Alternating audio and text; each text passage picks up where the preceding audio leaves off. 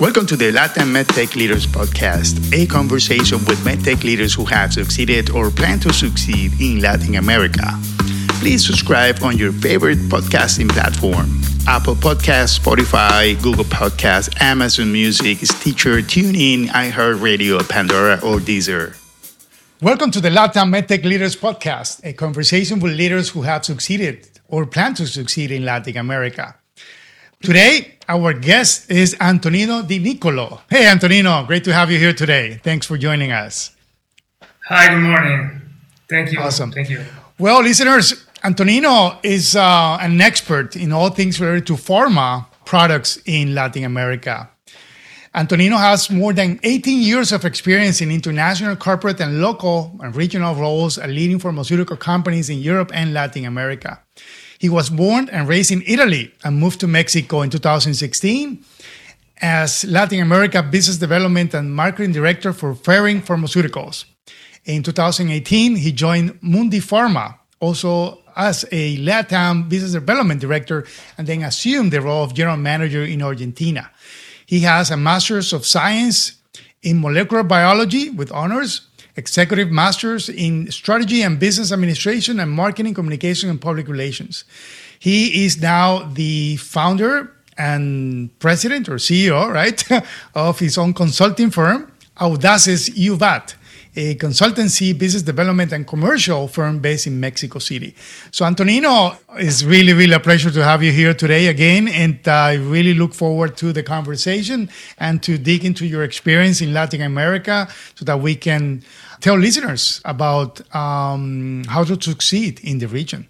So, Antonino, the first order of business is usually asking my my guest about your um, relationship with Latin America, how you got involved from Italy to Latin America.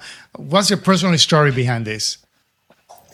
But the story is uh, a personal story. I mean, uh, my wife uh, is, is Mexican, so at that time when I moved to Mexico, we met first time a couple of years before in 2014 during a, uh, a meeting in uh, in Germany. And after that, we started dating, and uh, I found the first job in Mexico, and I decided to move here to Mexico. And the opportunity was very, very important for me. It was very interesting, and uh, very excited to start a, a, new a new role here, and uh, now I'm very committed. I'm very I'm very happy to stay and live here and work for this uh, big and vast continent. Excellent, Antonino.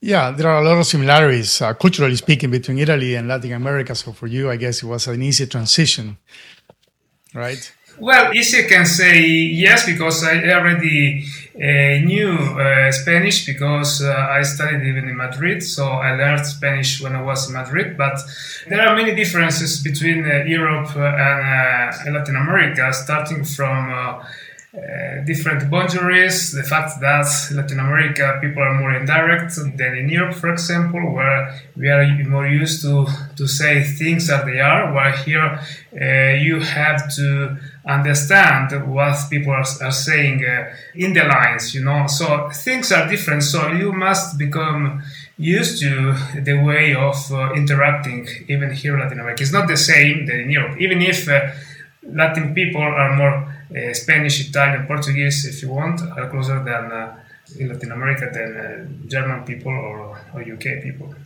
You mean warmer, the relationship, or closer even closer in terms of uh, way to approach you know, the business and the relationship as, as a general point of view. No? Okay, I see. Okay, okay. Excellent. All right, Antonino. So, what trends do you see happening in Latin America that are beneficial for the business of uh, commercializing medical innovations, in your case, uh, pharmaceuticals. I really mean from the epidemiology standpoint, or economic, or socio-economic, or political standpoint. What do you see happening that are good for the business of selling drugs?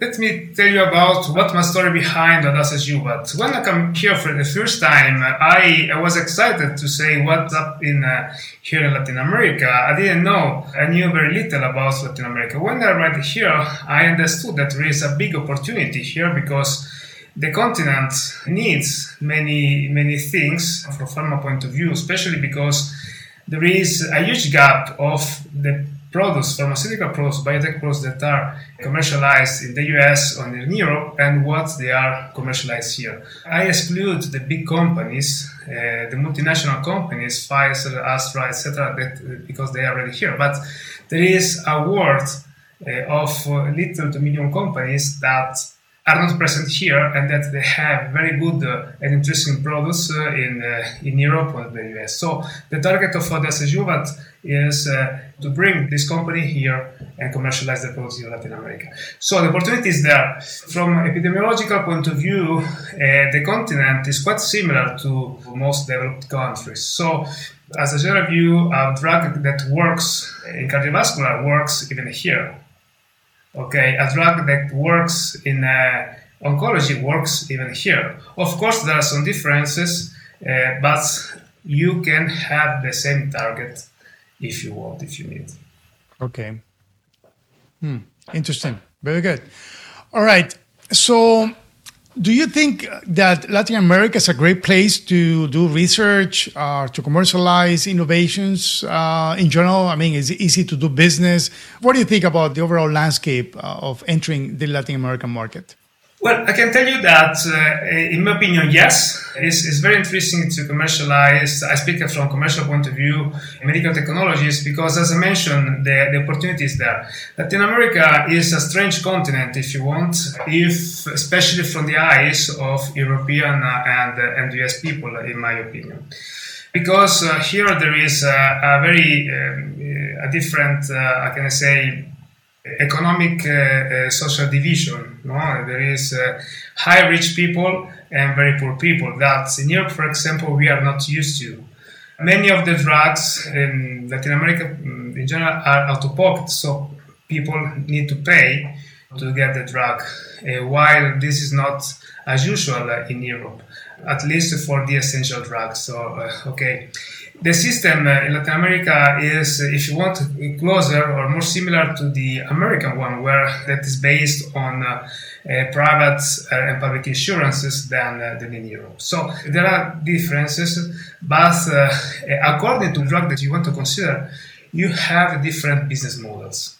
Okay, if there is a branded generics, you have a certain target population if you have a brand or an original drug, if you have a generics, there is another one. No? And you have to deal in these different ways, always. So the, the business model, model is different, but very interesting. From an economical point of view, uh, Brazil and, uh, Mexico, for example, if they would be in, uh, in Europe, they would be the sixth and seventh countries as turnover after the top five countries. So it would be more important than uh, the Netherlands, than Belgium, than, uh, than Portugal, than Poland, etc. So the opportunity is, is very huge, it's very big, it's very interesting. From uh, speaking again about the economical difference, in Mexico, for example, high, very high economic people that, that have a very high, very high salary represent more or less 15% of total population. This means around 20 million inhabitants that have a salary that in general is higher than, uh, than in uh, Europe. Okay, the average salary.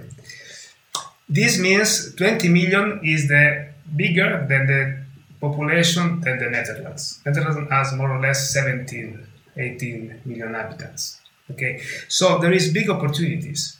Uh, there are big opportunities. Of course, you need to, to know very well the market and you need to make a very a very strong segmentation, in my opinion. Yes, well said. All right, makes sense.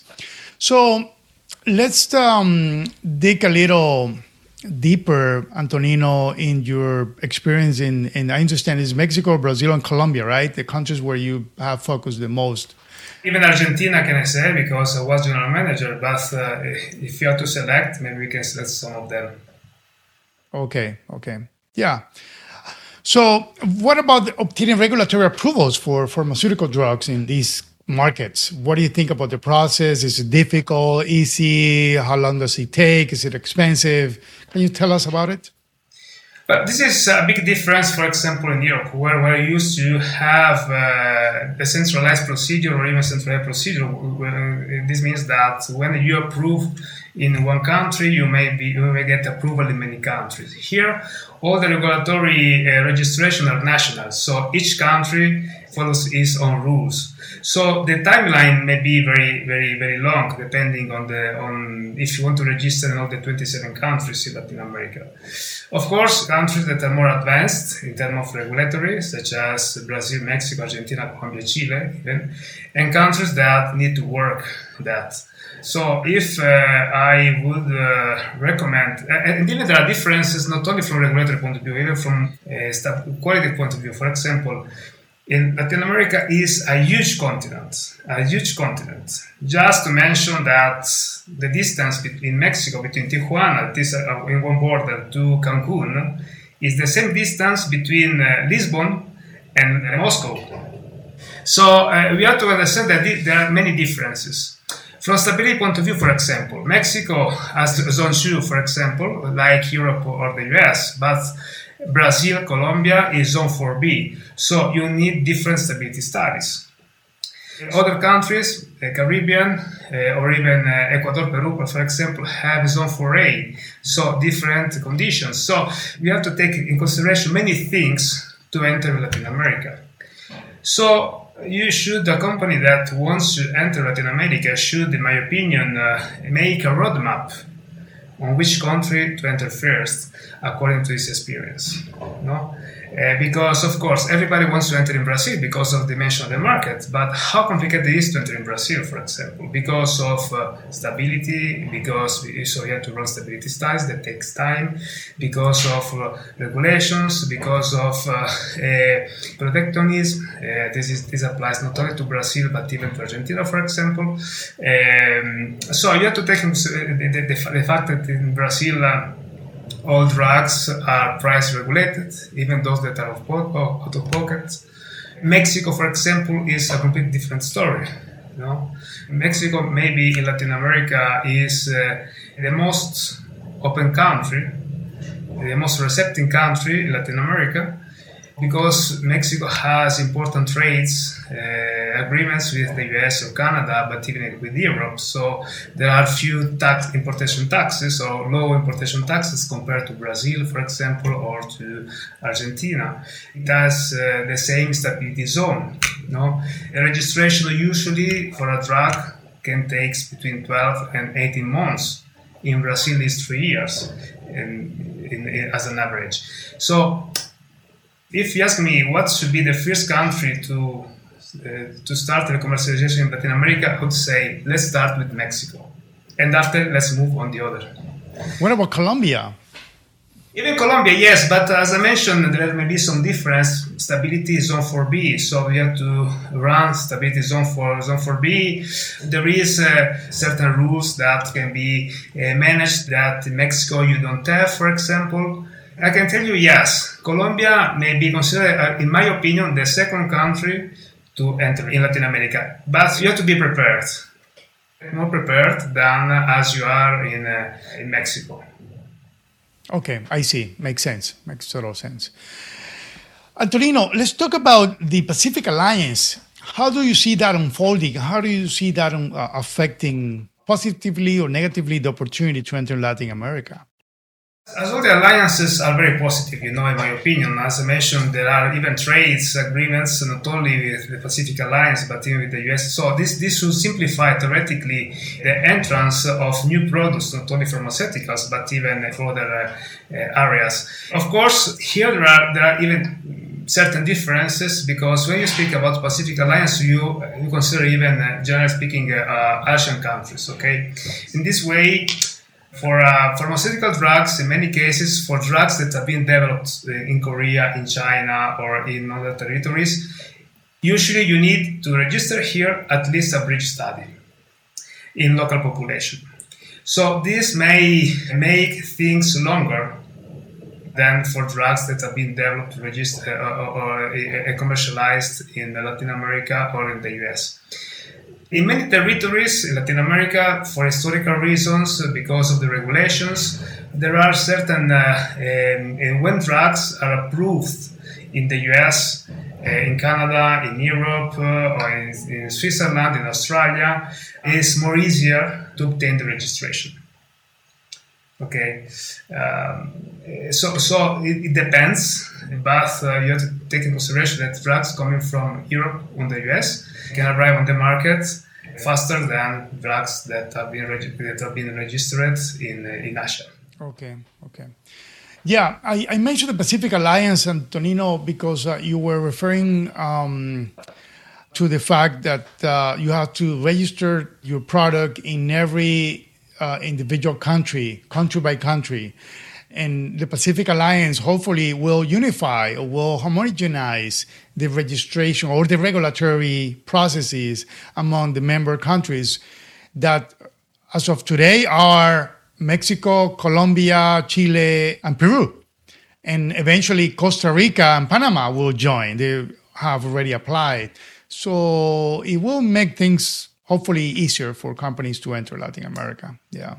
Yeah, this will simplify things, but things are still ongoing. You know, uh, there are different organizations that aim to get closer the countries in Latin America, but at the end, uh, there is certain harmonization no, of rules in the territories. But as a general point of view, still you need the local registration. So the requirements may be similar, but you need still local registration. And this takes time. If I mention, of course, when you register in Mexico, it's much easier to register in Central America, for example, or, or in Caribbean countries. But still, you need to have local registration. Okay, so this is something that you always, at the moment, need. Yeah, and also it will probably take about a, another decade before we see a unified block of countries in Latin America with a with a homogeneous regulatory framework or a single regulatory zone or area like in Europe, right? Something like that. Hopefully, will happen and because it will also benefit patients because uh, it will uh, i mean new products will make it to the region faster yeah, I believe that things uh, go slow because uh, in um, Latin America there is not uh, a community like in Europe, you know. Uh, so in Europe there is a community where countries are uh, stay together not only for pharmaceutical or for healthcare, but even for many other things. You know? Uh, so you have to take consideration even this. So I believe that this is a normalization process that is taking in Europe. You know that now we are seeing with the vaccines, for example. No, but in Latin America, every country is, doing is going by themselves. You know, uh, so in Mexico, Argentina, uh, in Brazil, they already registered some territories, some vaccines. Peru arrived uh, a few a few days ago. In other territories, still there is no any vaccine registered. Uh, registered. So there are many differences now that, that still that make things not so easy like in Europe in this moment, at least for pharma. Yeah, it has become a political show for presidents on TV and stuff, celebrating they got a, an airplane full of uh, the Colombian president was recently on TV celebrating the fact with like 30 people behind him celebrating that they got a shipment of 50,000 vaccines for a 50 million country. it's, it's really bad. Anyway, so moving along here, Antonino, Let's talk about the market entry or market access strategy of these companies. We talked about registration. What about commercialization? What's the commercialization strategy that you suggest? Do you suggest that these companies come to the region, uh, hire uh, the services or the help of somebody like you, an expert, and start finding distributors or to set up their own companies locally? What do you suggest that these companies do? Well, this depends of the company, of course. The, the easiest way and maybe the less expensive way is to in license to find a partner to commercialize the product, right? Because you, don't have any costs at the end, right? So you don't, you don't have uh, any reps, any sales force, anything that, so you don't have any cost. Of course, this depends on the strategy because uh, in the long run, possibly to establish an affiliate may be even more convenient you know, for the remuneration in, in the long run. It depends on you and how you are aggressive in your political, in the, your strategy, or you are conservative. You know, Um, for little to medium companies, for example, usually in licensing, out licensing is the easiest way, of course, because they don't have still the strength or they don't want to enter in these territories. It depends, even uh, I believe, which type of products you want to uh, commercialize here. If a brand, an original, an original uh, patented product, or a generic, you know. Uh, for generics here, there are many companies that work with generics. It's very strong here, in the branded generics markets in general point of view. So maybe if you have this idea, maybe is local production is better than uh, external the territory production. So supply. So because you don't uh, the cost of uh, work is generally less, uh, you don't have any any uh, transportation costs, taxes, importation taxes, etc. So it's better depending on the strategy you want to have, and if you want even to maintain the originality. As a general point of view, uh, drugs or products in general that uh, uh come from the US are considered better than local or the US or Europe are considered better than, than, than Latin America, than the products manufactured locally. You know, when I arrived here five years ago, people say, "Wow, everything that uh, comes from Europe is spectacular." No, so they say that uh, things coming from the US are very good, but things that coming from Europe are wow. And even eventually, the same is for drugs. So if you want, if you want to, I can say, maintain quality of the drug or promote quality of the drug, maybe you can even uh, manufacture in Europe and the US but you will have really spend the, the cost for patients will be higher. But people are here are used to buy uh, European or US things that are usually higher than the other territories, than, than, the local things. After, I can I say, just to complete uh, the idea, there are many companies here that are very good and that produce branded generics. They are of very, very high quality. Uh, therefore, uh, these drugs are very high um, interesting manufacturing plant that produce for uh, American or US companies. So uh, there is even here there are big opportunity. There's a lot of capacity already in the region for manufacturing. Yeah. Yeah, if you want to, to give uh, third party manufacturing and uh, for local uh, commercialization, this will be even an option. Okay, very good. And um, going back to the issue of your consulting work, Antonino, your clients usually come from what countries in Europe or North America? I mean, can you talk about that and the profile of your clients? What's a typical company beyond the big pharma names that we, we all know they already do business? As I mentioned, my target are little to medium companies, right? So now my clients are Italians, but even Turkish, but even uh, French, Spanish. There is Argentine company that uh, they are looking for my services, and even for uh, uh, regarding the um, the type of products, there are different products. There are drugs, biotech, orphan, nutraceuticals. there are different. There are many many territories. Uh, but the targets, the companies, uh, range from uh, 20, 30 million turnover what do you mean by that? The turnover of these companies are uh, range for from 25 million US so uh, USD or euro, so it can consider it uh, little companies to 1 billion companies turnover. So that are considered uh, still medium company. Okay, I see. Yeah, depending on the classification that or the category. The other classification are based on turnover. Okay, okay, very good, interesting. All right, let's talk a little bit about market access and specifically about how to support the work of a distributor to generate demand for a product in Latin America. What are your suggested best practices? I mean, what should a foreign company do with the distributor to generate demand from the end user? Well, it depends. Again, it depends even uh, the type of drug that you have that you want to commercialize as an example, let's take Mexico. If you have a branded drug, so your target is high price or relatively high price, I would target high, very high people. Okay, and and I would stick on uh, out of pocket market because these people uh, can afford or have private insurances and uh, can go to the private clinics. Private clinics are usually more advanced, uh, like more the novelty and uh, use the, the, the, last drugs, last drugs that are even present commercialized in the US and Europe, for example, or even other countries. Okay. If you have uh, uh, generics or branded generics drugs, uh, again, the market is completely different. No? So the population in this case is much bigger. We speak about 50, 70% of the population, but the price are much lower, lower of course. And so it depends on which type of drug you have.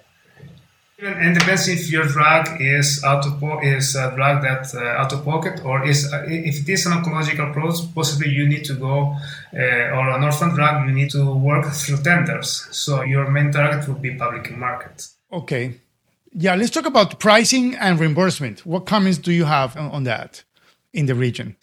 Depends on the territory. In Mexico, uh, usually after the registration, the price uh, is freely priced by the companies and after so uh, are reimbursed. Products um, and, and, patients uh, um, pay, uh, the drugs are out, out, of pocket. Okay.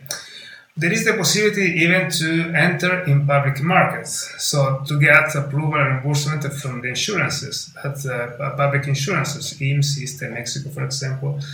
But this can take up to five years to enter in the lists of these public insurances. And here you, you need even to, to handle with uh, tenders. So now, if you are alone in the, the molecule, so you have uh, more possibility, or you are more original, you have the possibility to have a higher price. If you are not original, because there are other competitors with the same molecules, of course the price is much lower.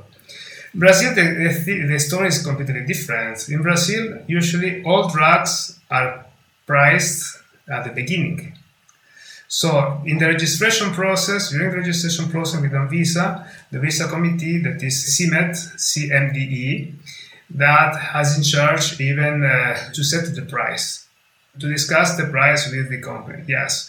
Oh, how interesting. Okay, I didn't know that. Yeah, once you have the price set, Anvisa completes the registration, uh, the, the, the, process, and, and can give you the approval. Okay. After that, there is another process to get the reimbursement.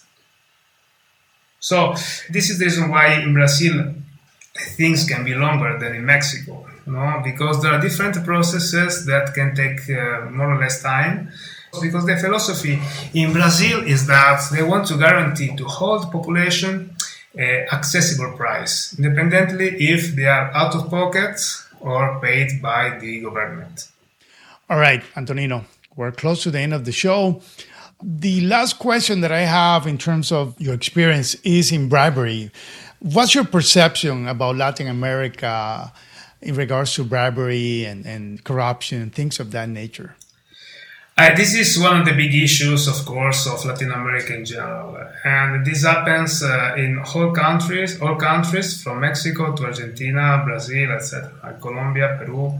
Uh, no, no no, no countries are uh, escape from this logical uh, unlucky.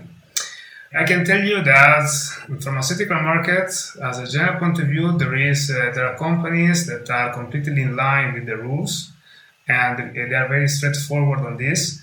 The biggest, usually, most of the locals follow this. In certain way, there, there are different. Uh, they work in different ways. So you have to see. Bribery is an issue here especially for countries that they are not used to this, you know. But you can face this because many local companies that want to, to work with uh, multinational that want to work through in licensing are always uh, always follow the rules, and and this is the most important. So you see uh, you see that uh, there is uh, ethic on this and, and this is important. So uh, I cannot, I don't want to generalize, but I, I can say that it's more spread bravery than in Europe, you know. So, but uh, I want to say that there is a very huge part of the population that uh, is not in this way. But we have to consider that this may be a risk that we have to consider. Exactly. Absolutely. All right. So before we sign off for today, Antonino, uh, do you have any final thoughts or morsels of wisdom or other musings for our listeners? In other words, what would you say to the CEO of a small, mid-sized pharma company or biotech company in Europe that is looking at Latin America as a place to sell uh, its products? I would say let's try, let's try, let's dare, and to come here because it's very interesting market. Uh, many companies are looking for uh, products uh, coming from Europe, from the US, from Asia, and because the market needs of this, need of this many technology, uh, the highest level maybe cannot enter here because of the price, but uh, more traditional can. And medium little companies may have very interesting companies pros that can be very useful for you. Even pros that may be maybe old for Europe can be very interesting here for Latin America. So let's try, but be prepared. Be prepared because the level in, uh, in this area, pharmaceutical, biotech, healthcare, is very high. Okay. It's not an easy journey, but it's worth trying because the opportunity is huge. Yeah. You have to try because it's very exciting. I found people of very high level, uh, so it's uh, companies that are very professional. It's fantastic to work to work with. Very good, excellent. Well, Antonino, um, could you please remind listeners how they can get in contact with you? Your website, your email, whatever, your phone number.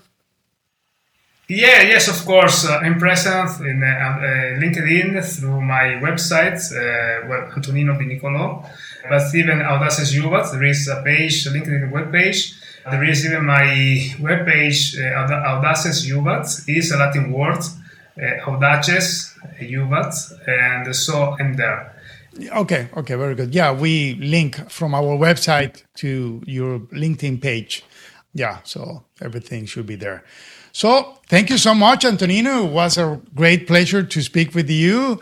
I am quite impressed with the level of knowledge that you have about the pharmaceutical and nutraceutical or medical product uh, world in Latin America. So I'm sure listeners will think about you uh, if uh, they have a need to explore the opportunities that Latin America can offer. All right. Have a great day. Take care. Thank you very much. Thank you very much. Bye bye. Bye.